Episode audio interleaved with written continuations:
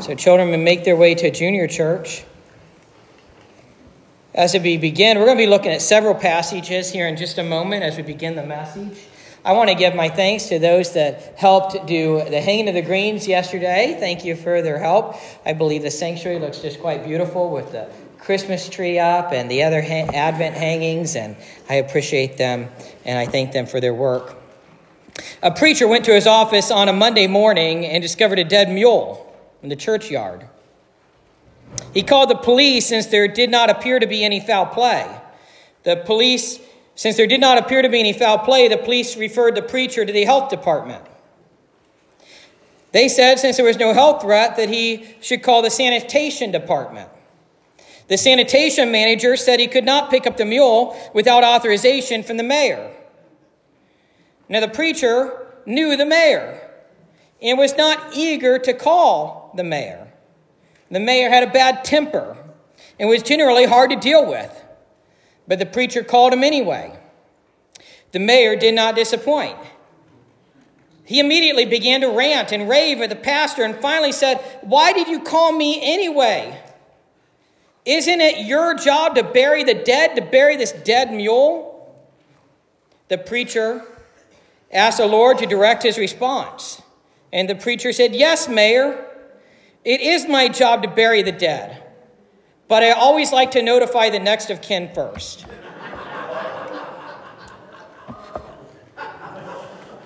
It doesn't relate directly to the sermon, but wanted to get you laughing as we began today. We begin our Advent series.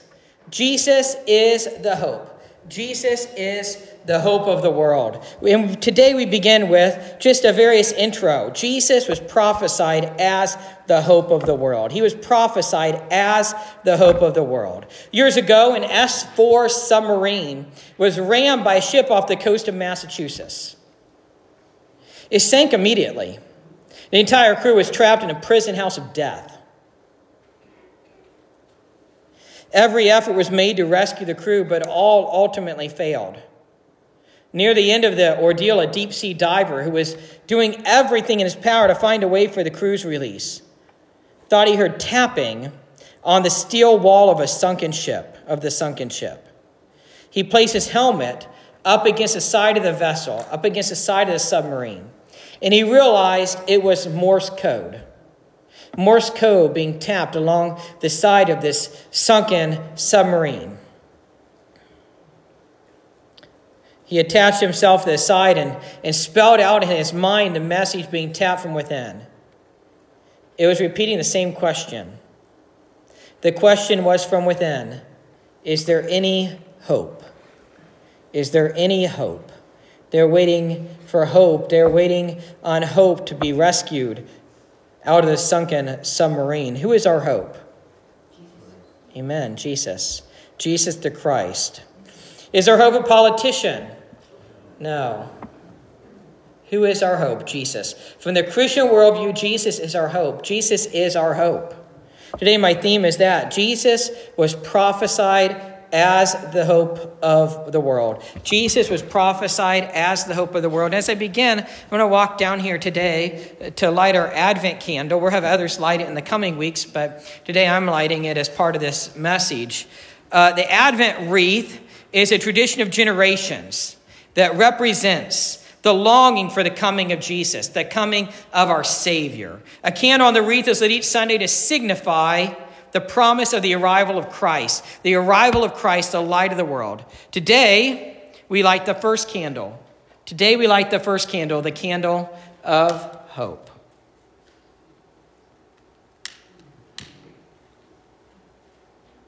Let's get this wick lit while I do this. This is the candle of hope, which is the same message as the message of the sermon. The Israelites lived in hope hope through their enslavement, hope through their exodus, hope through their years of struggle to establish. Let's see if I let go. And there we go. It's lit now. The Israelites were waiting, right? They were waiting on the Messiah. They were waiting on the Christ child. Through the whole Old Testament, they were waiting. That's what Advent means. Advent means waiting. The idea of waiting on a Savior, waiting on the Savior. And so the Israelites were waiting. They were, they were waiting in hope. They waited for their Messiah. And God's promise is now with us. We wait in hope as well, but we now hold the promise of salvation through the Messiah. Our hope of eternal life is before us. Our hope is in the saving knowledge of Christ Jesus. And so I light that first candle. Now, I want to get into first, though, where is Jesus in the Old Testament? They're waiting on the Savior. They're waiting on the Messiah, but, but where is Jesus in the Old Testament? And there's, there's lots of places we could go with that. We could go to what are called Christophanies or Christophanies, which are appearances of the pre incarnate Christ in the Old Testament, which, which are really, really awesome times where it seems as though uh, what we're seeing when it says angel of the Lord, we're actually seeing Jesus in a visible form in the Old Testament. We see it in 1 Samuel 3 and in many other places in the Old Testament. But I want to get into where in the Old Testament is it talking about Jesus as the hope of the world? Where is it talking about waiting on the Messiah? Where is Jesus in the Old Testament? Jesus was active in the Old Testament. Jesus was the active agent in creation. You can see that in Colossians chapter 1 verses 16 and following. That as God the Father was creating, he was actually creating through Jesus, through Christ. Uh, Christ was the active agent in creation. But where are the prophecies of Jesus showing that he is the hope of the world? And as I look at that, I think, where do I even begin? Genesis 3:15. Right after the first sin, right after Adam and Eve sinned, God speaks to the serpent and speaks to the woman. The serpent is possessed by Satan, by the devil. And God speaks to the serpent possessed by Satan, and God says, I will put enmity between you and the woman, and between your offspring and her offspring. He shall bruise your head, and you shall bruise his heel. It's the first prophecy of the Messiah, the first prophecy that somewhere in the future, God's going to send a Savior.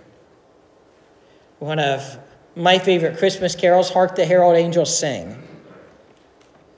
In Hark the Herald Angels Sing, it seems as though the fourth verse is referring to Genesis 3.15. The, four, the fourth verse of Hark the Herald Angels Sing, written by Charles Wesley, reads like this. Come, desire of nations, come. Fix in us thy humble home. Rise the woman's conquering seed Bruise in us the serpent's head. Adam's likeness now efface. Stamp thine image in his place. Final Adam from above. Reinstate us in thy love. Notice how it refers to the woman's conquering seed. The woman's conquering seed being Jesus, the Messiah. And this verse is known in Christendom as the Proto Evangelium, or the first good news, because it is the first foretelling of the gospel of Jesus Christ using an emphatic Hebrew construction, God announced here that a male descendant, he, would someday deal the serpent, meaning Satan, a fatal blow. The New Testament writers understood Jesus Christ to have fulfilled this prophecy. Verse 15 here is messianic. This is the first prophecy of the Messiah. Her offspring will give a death blow to the devil. Eve's offspring will give a death blow to the devil. Bruise his head means a death blow. Verse 15 also says that there will be enmity between her offspring and the devil, and the devil's offspring, maybe demons. We still have that sin struggle, don't we? And often I thought that that enmity between our offspring just meant all of us. But in this context, and in many contexts, seed in the Bible is singular. It's not referring to many, it's referring to one seed, which is the Messiah, which is Jesus. We have Hagar and her seed, which is Ishmael. This does not mean seed as sperm, just seed as offspring. Seed as offspring. It's a singular word referring to seed right here. So this passage uses her offspring saying he, and that is masculine singular, meaning one person, the man Christ Jesus. The first prophecy, the first good news that God is going to send a Savior. Think about that. There will be one offspring, Jesus and he will deliver the death blow to Satan. And he has delivered the death blow to Satan. So, right here, after the first sin, God gives grace. Right here, after the first sin, God gives grace. that he's going to send a Savior. Now I want to look at another passage, almost, almost to the middle of your Bibles, Isaiah chapter 9, verses 6 to 7. Isaiah chapter 9, verses 6 through 7. For to us a child is born, to us a son is given. And the government shall be upon his shoulder, and his name shall be called Wonderful, Counselor, Mighty God, Everlasting Father, Prince of Peace. Of the increase of his government and of peace there'll be no end. On the throne of David and over his kingdom, there'll be no end of that throne, to establish it and to uphold it with justice and with righteousness from this time forth and forevermore. The zeal of the Lord of hosts will do this. We're actually going to look at three passages from Isaiah, and you might know this passage uh, from Handel's Messiah. For to us a child is born, to us a son is given, and the government shall be upon his shoulder. His name shall be called Wonderful, Counselor, Mighty God, Everlasting Father, Prince of Peace. This is so prophetic about Jesus, our hope of the increase of his government and of peace there'll be no end. On the throne of david and over his kingdom to establish and uphold it. You know jesus reigns in david's throne. David you know the great king of the old testament. And jesus reigns in david's throne. Although unlike david who died jesus will never die. That throne will continue for all eternity. This passage shows that the son to be born uh, the son to be born by the virgin cannot be a mere human son the Son to be born by the Virgin Mary cannot be a mere human son. He is human, but he's also deity, fully God and fully man. And this passage has not been fully fulfilled yet. Verse 6 the government will rest on his shoulders. We get this picture in the New Testament that Jesus is reigning, but not literally reigning now. He's reigning, he's reigning from heaven now, but someday he's actually literally, physically going to be reigning in the millennial reign and then the new heaven and new earth. See Revelation 21 and 22. And look at the names here Wonderful, Counselor, Mighty God, Everlasting Father, Prince of Peace. These are, these are called throne titles. They're throne titles given to Jesus.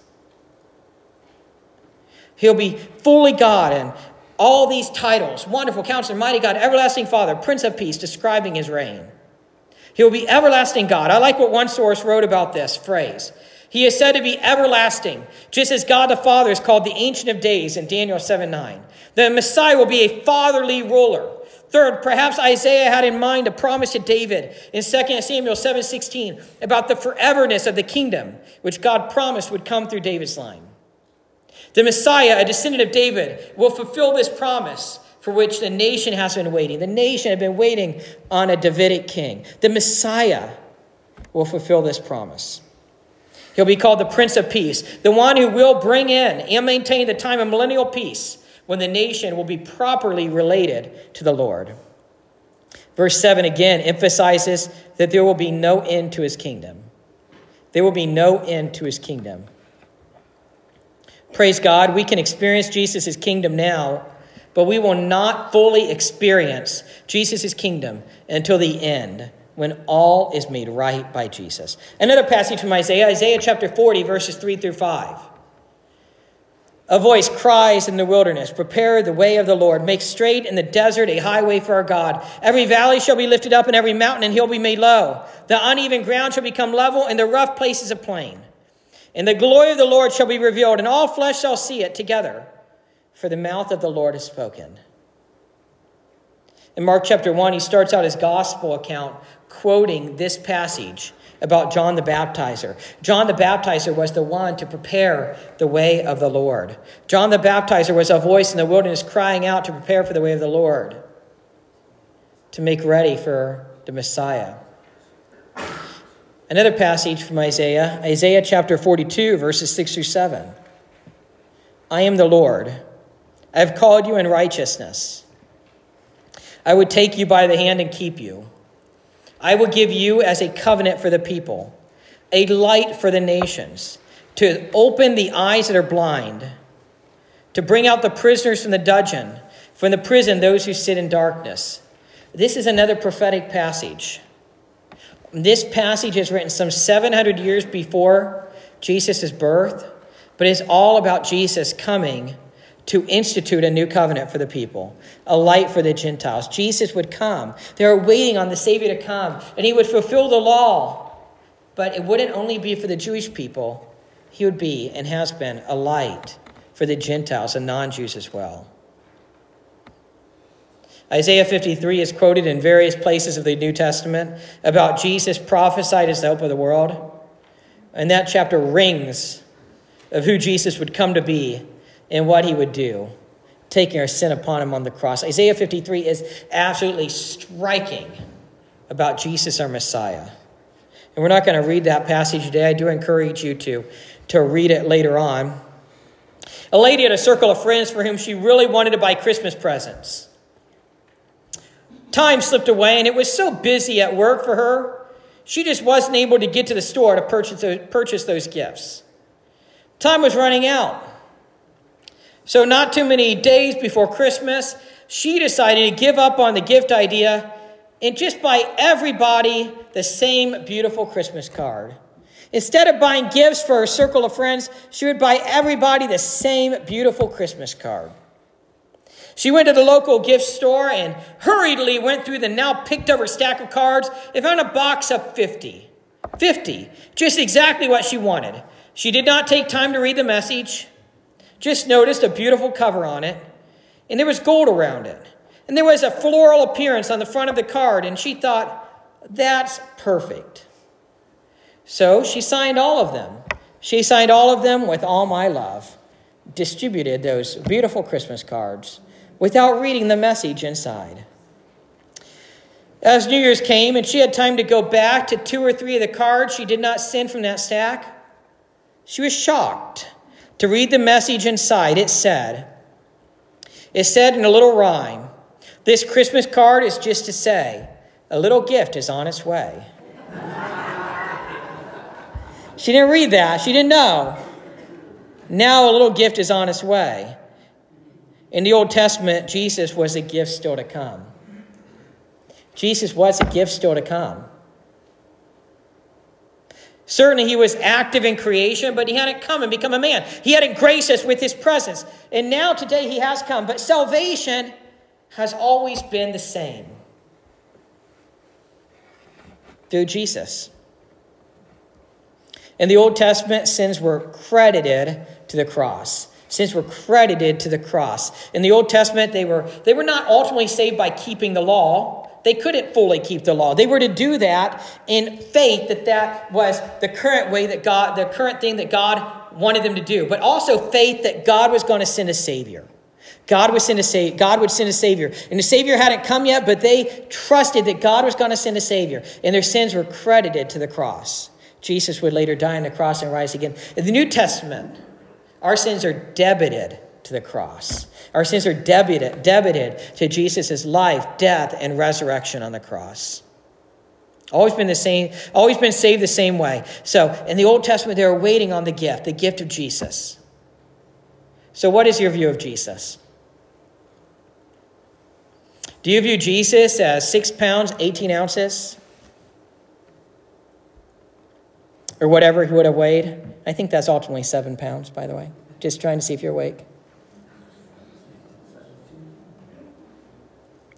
Do you think of Jesus as a little baby? Some of our times our view of Jesus is still stuck on him as a baby. He didn't stay as a baby, did he? He didn't stay meek and mild either.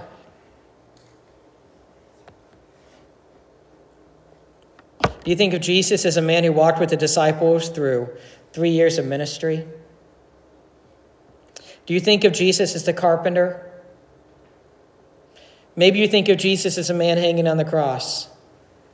Yes, Jesus came as a baby, but he no longer is a baby. Yes, Jesus worked as a carpenter, but he no longer is a carpenter. Yes, Jesus walked with his disciples, but not anymore. Yes, Jesus hung on the cross, but he died and rose again. Jesus is no longer dead.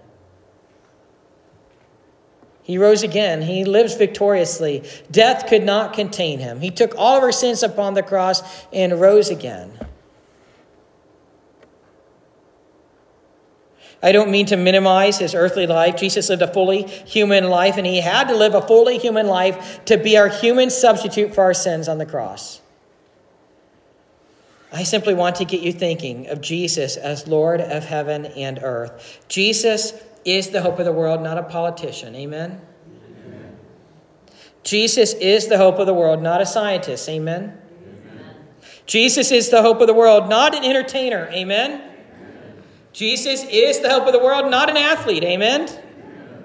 Jesus is the hope of the world. None of our other trivial hopes will do. Only Jesus. We must trust Jesus and only Jesus for our hope. We must trust Jesus as the hope of the world.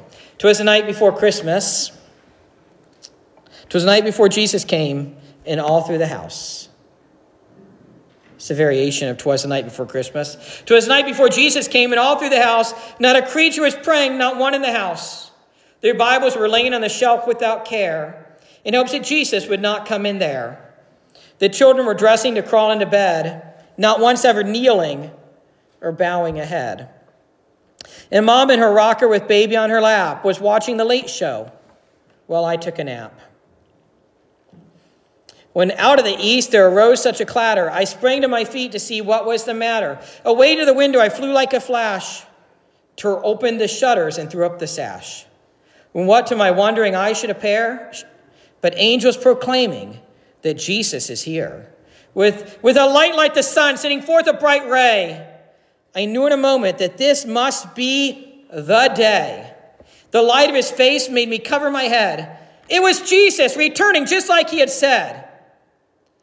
And though I possessed worldly wisdom and wealth, I cried when I, I cried when I saw him in spite of myself.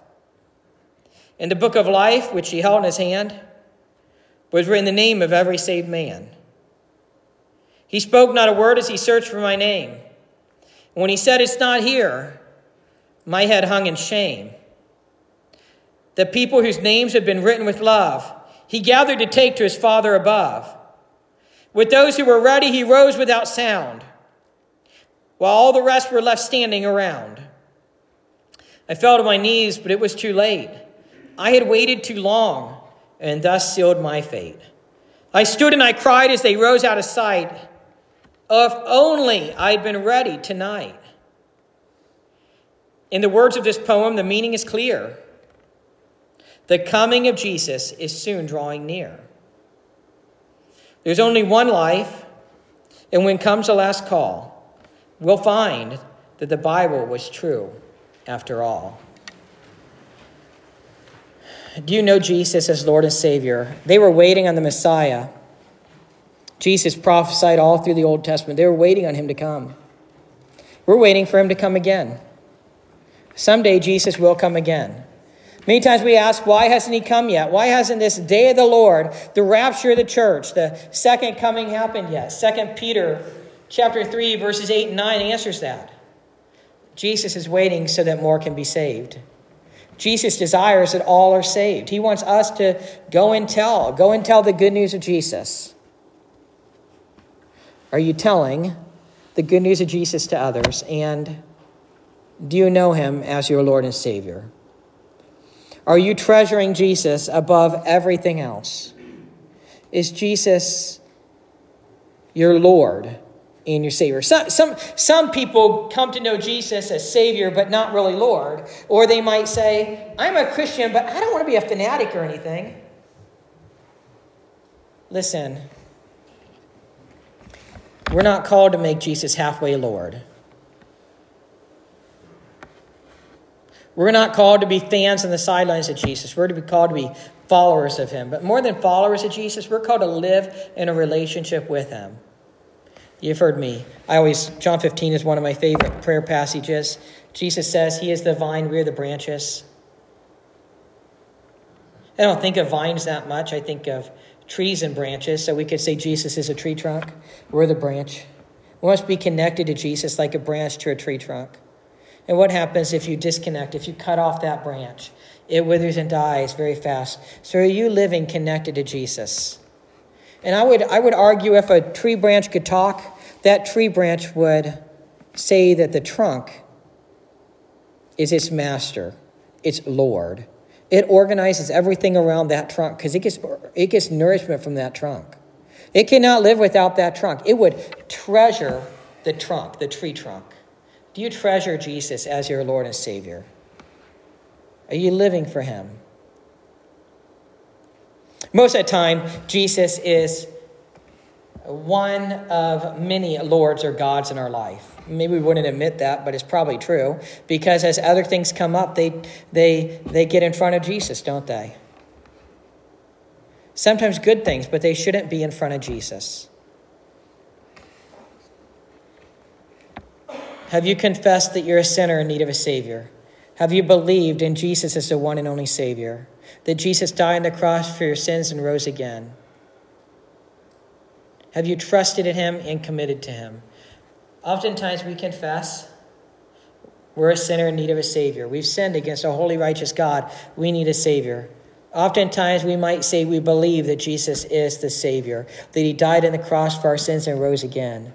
But oftentimes we are not trusting in Him and committing to Him. If you have not done that, I encourage you do that today.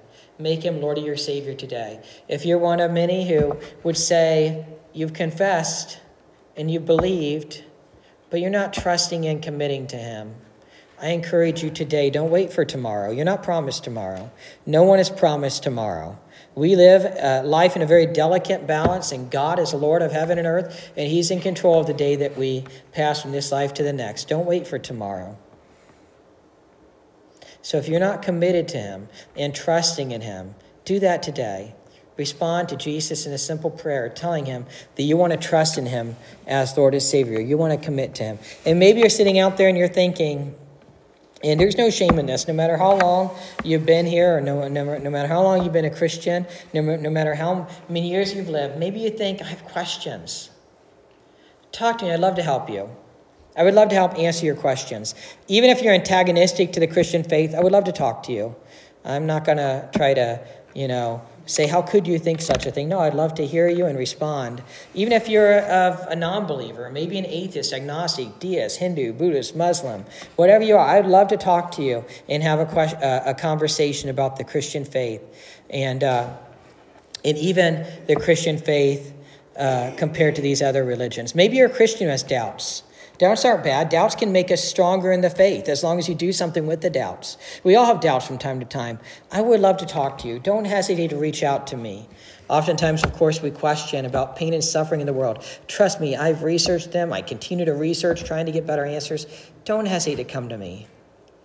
Don't take your faith in Jesus for granted. Many times we hold our faith in Jesus too lightly. We're not praying for the Lord's grace to sustain us in the faith. We're not praying for the Lord to keep us from sin and keep us from the enemy. We're trivializing the gospel, and that is a bad, bad, bad thing to do. If you are unsure about your faith, if you're not really committed to Him, commit to Him today. Let's pray. Dearly Father, we come to you this morning, and, and Lord God, I just ask right now that we would all be trusting and continually trusting in you as our Lord and Savior. We would truly be organizing our affairs around you. We would recognize, Lord, that Jesus was prophesied all the way back to the very beginning.